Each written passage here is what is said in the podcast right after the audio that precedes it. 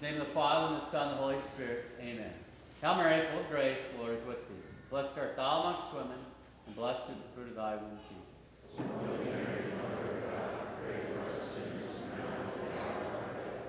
Our Lady of Fatima. Name of the Father, Son, and the Holy Spirit. Amen.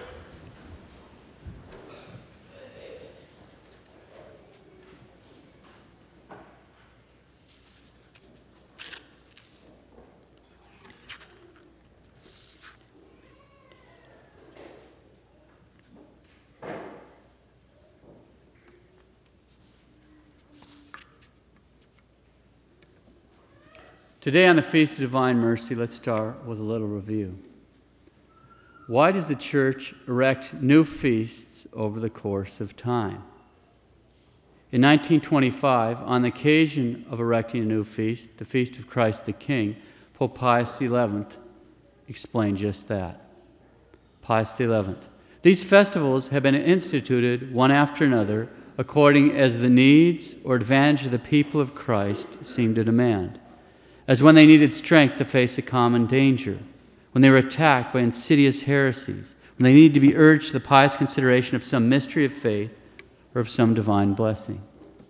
For example, when reverence and devotion to the Blessed Sacrament had grown cold, the Feast of Corpus Christi was instituted so that by means of solemn procession and prayers of eight days' duration, men might be brought once more to render public homage to Christ. So, too, the feast of the Sacred Heart of Jesus was instituted at a time when men were oppressed by the sad and gloomy severity of Jansenism, which made their hearts grow cold and shut them out from love of God and the hope of salvation. Close quote, the Vicar of Christ. Okay, so over time, feasts have been instituted according to the needs of the faithful. Today's feast is no exception to that. In fact, in the course of his appearances to St. Faustina, our Lord made it very clear why he wished this feast to be established. And as was the case with the Feast of the Sacred Heart, he also specified the precise day on which he wished this feast to be celebrated. Let's take a brief look at the history behind today's feast before we consider the messages of our Lord. St. Faustina was born to a poor family in Poland in 1905. She had three years of formal schooling. In the summer of 1924, St. Faustina, her sister, went to a dance. At the dance, she suddenly had a vision of our Lord suffering. Obviously, she didn't feel like dancing after that anymore, so she left the dance, went into the church, where she was told by our Lord to leave for Warsaw immediately and join a convent. That night, she packed a small bag, and in the morning, without the permission of her parents, she took a train for Warsaw, 130 miles away even though she knew absolutely no one there. When she arrived in Warsaw, she entered into the first church she saw and asked the priest what she ought to do.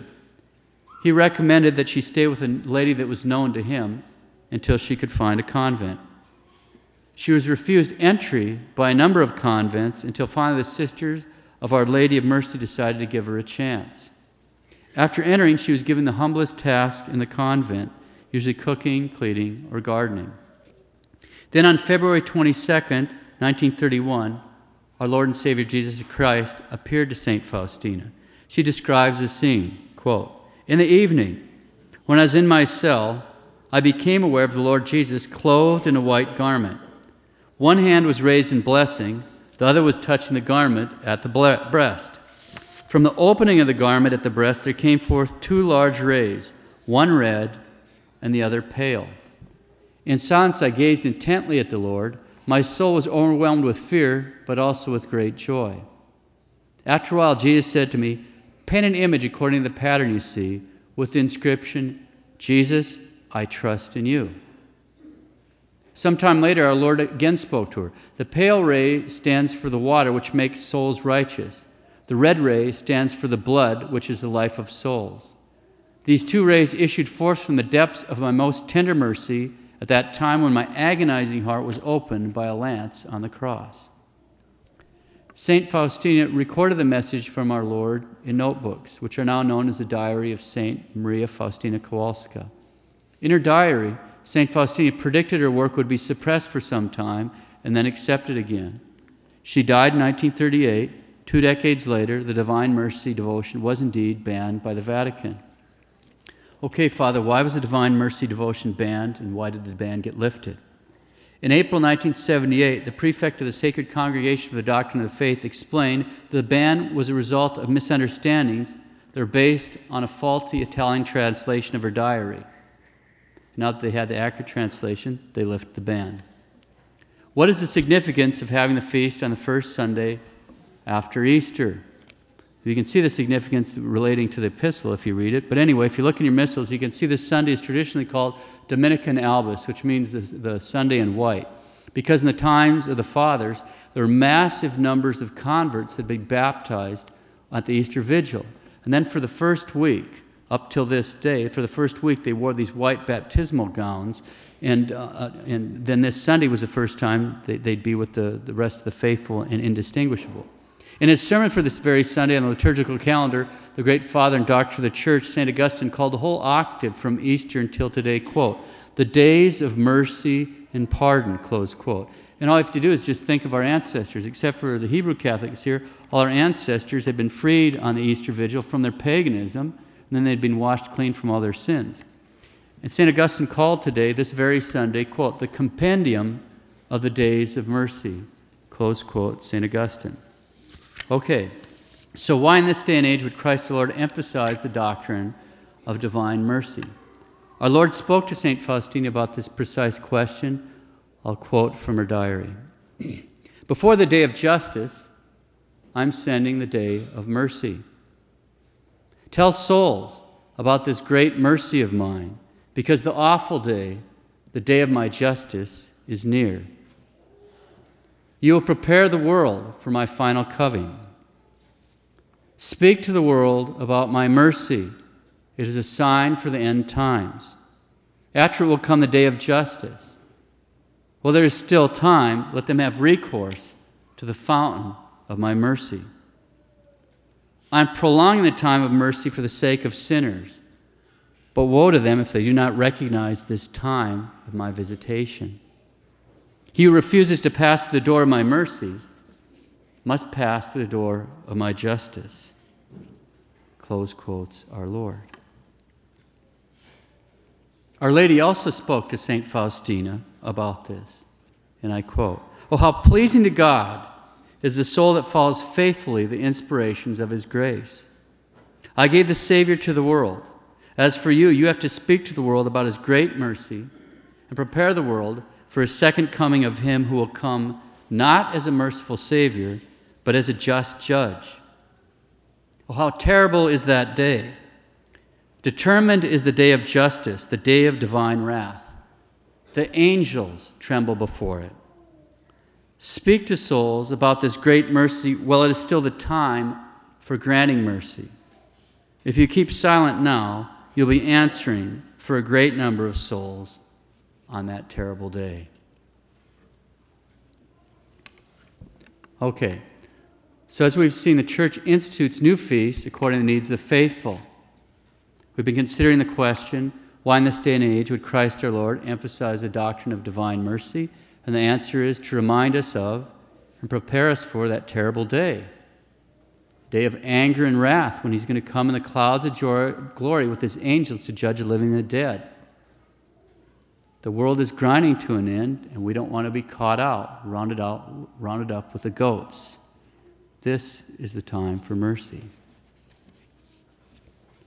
Now let's take a few minutes to review the particular graces attached to the feast itself.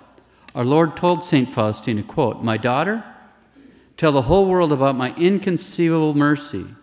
I desire that the feast of mercy be a refuge and a shelter for all souls, and especially for poor sinners. On that day, the very depths of my tender mercy are open. I pour out a whole ocean of graces upon those souls who approach the font of my mercy. The soul that will go to confession and receive Holy Communion shall obtain complete forgiveness of sins and punishment. On that day, all the divine floodgates to which grace flow are opened. Let no soul fear to draw near to me, even though its sins be as scarlet. My mercy is so great that no mind, be it of man or of angel, will be able to fathom it through all eternity. The feast of mercy has emerged from my merry depths of tenderness. It is my desire that it be solemnly celebrated on the first Sunday after Easter. Mankind will not have peace until it turns to the fount of my mercy. A 500 page analysis, the most in depth analysis written to date, of the graces of the Feast of Divine Mercy was done by Father Ignacy Różycki, STD, a Polish Thomistic theologian. He did it as part of the official investigation into St. Faustina's life and virtues by the Congregation for the Cause of Saints. Father Różycki, quote, In this matter, four points are beyond all doubt. A. The special grace was promised in the context of the Feast of Mercy. B. It was directly attached to receiving Holy Communion on this day. C. It consists in the total remission of sins and punishment. D. It is theologically possible. Close quote. In a 1981 symposium, Father Różycki commented, quote, The most exceptional grace promised by Jesus for the Feast of the Divine Mercy is something considerably greater than a plenary indulgence.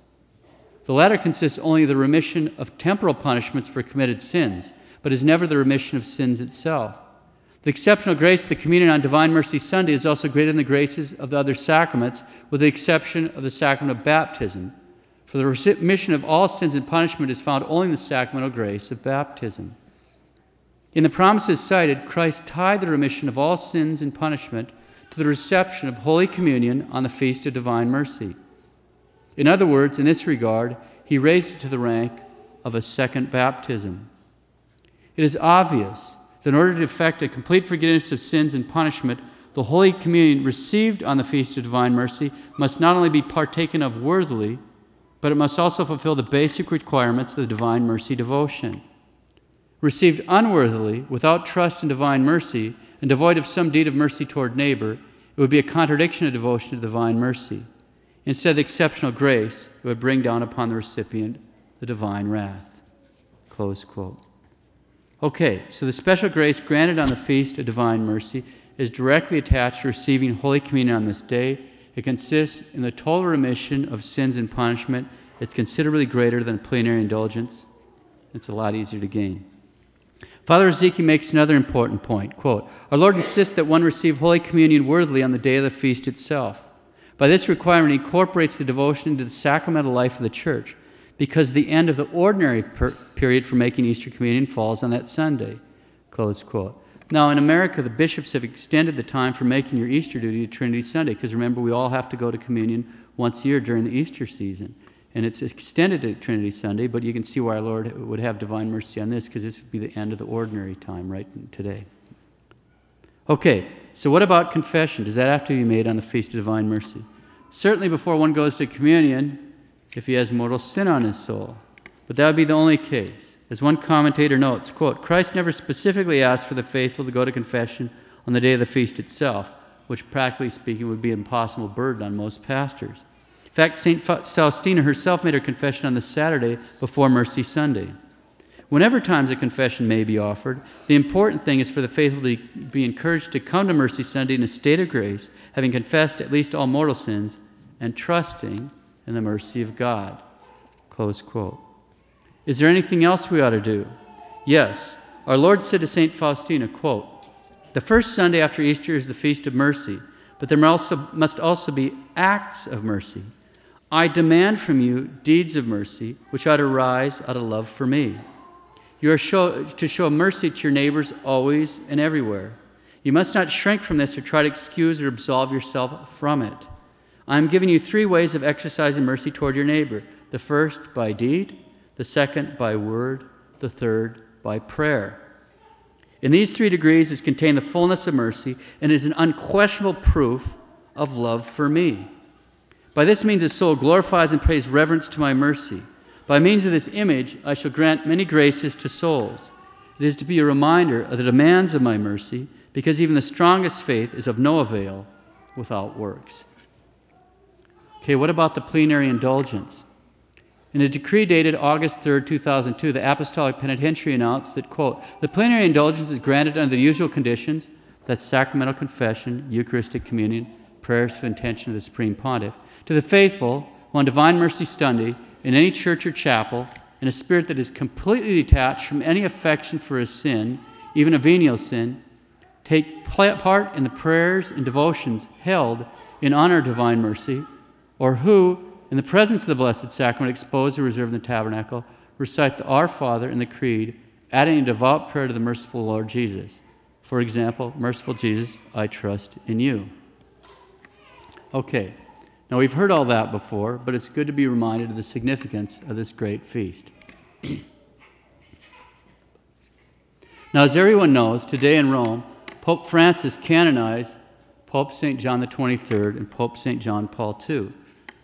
On this occasion, we'll take a few minutes to hear an absolutely amazing story which I lifted from the website of the Sons of the Most Holy Redeemer. They're the Transalpine Redemptorists with my usual editing, cutting, and pasting. If you have the time, uh, it's really worth looking at the website because they have a, a, video of, of this uh, associated with this story. It's one of the few websites I can recommend with a good conscience. Okay. 1962, Sister Caterina Capitani. She's an 18 year old novice from a nursing order called the Congregation of the Daughters of Charity in Naples. She started to feel a constant pain between her stomach and heart, which she ignored. Then one night she felt like vomiting. She ran to the sink and found her mouth full of very red blood. Since they taught her in nursing school that that very red blood came from the chest area, she thought she had contracted tuberculosis. With a sickness like that, her life in the convent was finished. Sister Caterina explains, quote, The rule of our congregation is for all aspiring religious to be healthy in order to face the sacrifices and work that a hospital requires. If a nun is ill, she is sent home before pronouncing her vows. I had not yet pronounced my vows. So if my superiors had discovered I was ill with TB, they would have been obliged to send me home. Close quote. She decided not to say anything to anyone. Nothing happened for seven months. Then suddenly, with no warning symptoms, there was another terrible hemorrhage. This time the situation couldn't be hidden. Her superiors did not send her away, they tried to help her. There were doctor's visits, clinical examinations, checkups. The most celebrated specialists in Naples were consulted on the case, but no one succeeded in finding the reasons for the hemorrhages. For the next few years, she was passed from hospital to hospital, from specialist to specialist, until she finally saw Professor Giuseppe Zanini of the University of Naples, who at that time was an important international personality in the field of medicine. The professor decided to operate. The operation lasted for five hours. The inside of her stomach was completely covered with a strange and rare form of ulcerous tumor. The professor removed her stomach except for a small piece the size of a prune. The esophagus was connected directly to the intestine. He also removed her pancreas and her spleen. It was a delicate operation, and the probabilities for the patient to come out of the operating room alive were quite slim. Before the operation, Sister Caterina tells us, quote, I'd prayed to the Holy Virgin of Pompeii, to whom I am very devoted. The day after the operation, while I was thanking the Virgin for having come through the operation safely, a sister from our congregation told me it was Pope John the 23rd who saved you. I played his image on the bed of the operating room and continued to pray throughout the operation. She gave me the Pope's image and told me to place myself under his protection. I admired John the 23rd very much, but had never thought of praying to him. I answered, Thank you for what you have done for me. But I am convinced it was the Holy Virgin of Pompeii who protected me, and I will continue to pray to her. I placed the image of Pope John on the nightstand as if it served no purpose for me. Close quote. In the days following the surgery, Sister Katrina's health continued to worsen. The sisters continued to pray to Pope John, and Sister Caterina continued to pray the Holy Virgin of Pompeii. Twelve days after the operation, she went into another crisis. Sister Caterina, quote, my sisters repeated to me, You have to pray to Pope John. I was convinced and began to pray to the good Pope. Ten days later, I was able to leave the clinic. Close quote. The improvement was once again short lived. Sister Katerina began to vomit great quantities of gastric fluids, which were so acidic that they burned her skin. The lower part of her face was a complete sore. She had to be fed intravenously since she couldn't hold anything down in her stomach. Professor Zanini was still very worried decided to send her home, hoping that perhaps a change in atmosphere going to her hometown would help her. Two months later, Sister Caterina returned to Naples in worse condition than when she had left. She looked as if she were already dead. Sister Caterina, quote, On May 14, 1966, following a serious crisis of vomiting, I felt my abdomen and it was completely wet. I called the sister to have a look at it. Gastric fluids, blood, and that little amount of orange juice that I had just drunk were flowing out of a hole that had opened on my abdomen. A doctor was called. He said there was a perforation which had caused this external hole. It's called an external fistula. I had peritonitis and a very high fever. The situation was desperate. Surgical intervention under those conditions was unthinkable. We Daughters of Charity pronounce our vows five years after having donned the habit. The rule provides for exceptions, however, when a young sister is about to die. This was my case. So on 19th of May 1966, I pronounced my vows and was immediately administered extreme unction. On the 22nd of May, a sister brought me a relic of Pope John's from Rome, a piece of the sheet upon which the Pope had died. I placed it on the perforation which had opened on my stomach, and since I was suffering quite a bit, I prayed to the Pope to take me to heaven. I was slowly dying. I felt that my strength was leaving me. My temperature was very high. A sister guarded the room day and night. On May 25th, around 2:30 in the afternoon, I asked a sister who was guarding the room to close the window a little because the light bothered me. She did so and then left the room for a few minutes. I drifted off to sleep. At a certain point, I felt a hand pressing the wound on my stomach and the voice of a man saying, Sister Caterina, Sister Caterina. I thought it was Professor Zanini who had come to check on me occasionally. I turned to the voice and saw Pope John. He was standing beside my bed. He had the same smile as the image that had been given me. He was holding his hand on my wound. You prayed to me very much, he said with a calm voice. Many people have prayed to me, but especially one. You have really taken this miracle from my heart. But don't be afraid now. You're healed. Ring the bell, call the sisters who are in chapel, have them take your temperature, and you'll see that you will not have even the slightest temperature. Eat whatever you want as you did before the sickness. I will hold my hand on your wound, and you'll be healed. Go to the professor, have him examine you, have some x rays done, and have it all written down because these things will be needed someday. The vision disappeared, and only then did I begin to realize what had happened. I wondered whether it had been a dream. I was trembling from the emotion and fear. I felt well, I felt no pain, but didn't dare call it sisters. They would have thought I was crazy. After several minutes, I had to decide. I did what the Pope had told me. I rang the bell. The sisters hurried to my bedside and found me sitting up on the bed. They looked at me as if they were dreaming. I could no longer stifle my joy, and I almost shouted, I have been healed. It was Pope John. Measure my fever, you'll see that I have none. Mother Superior thought I was delirious, as sometimes happens before death. They took my temperature, 98.2. Do you see, I said, challenging them? Now give me something to eat because I'm hungry. I hadn't been able to hold anything down in my stomach for many months. Mother Superior, who was almost hypnotized by my state of excitement, ordered the sisters to do as I asked. A sister brought me some cream of wheat, which I ate voraciously, to the astonishment of my sisters. Then they brought me an ice cream, and I ate that too. I'm still hungry, I said. The sister brought me some meatballs, and I ate those, followed by some soup, and I devoured that as well. At this point, the Mother Superior, who was still not convinced of what was happening, said, Now we have to change you, thinking that everything I had eaten had gone out the opening on my stomach, which is what has always happened. They laid me down on the bed. A nurse brought gauze and a clean nightgown, then covered me. The nurse shouted, But there's nothing here. The sisters fell on their knees, crying from emotion. Until a few minutes earlier, the skin on my stomach had been one big wound. The gastric fluids that had constantly flowed out of the opening had corroded the skin. The wound had completely disappeared. There was no sign of the opening, not a trace. The skin was smooth, clean, and white. So I told them what had happened. From that day on, I haven't been ill at all. The doctors examined me, did scores of x rays. There wasn't a trace of my illness. The day after the miracle, I went back to a normal life. My first lunch was French fries, roast kid, tomatoes, and ice cream. I went back to eating anything I wanted. That was decades ago.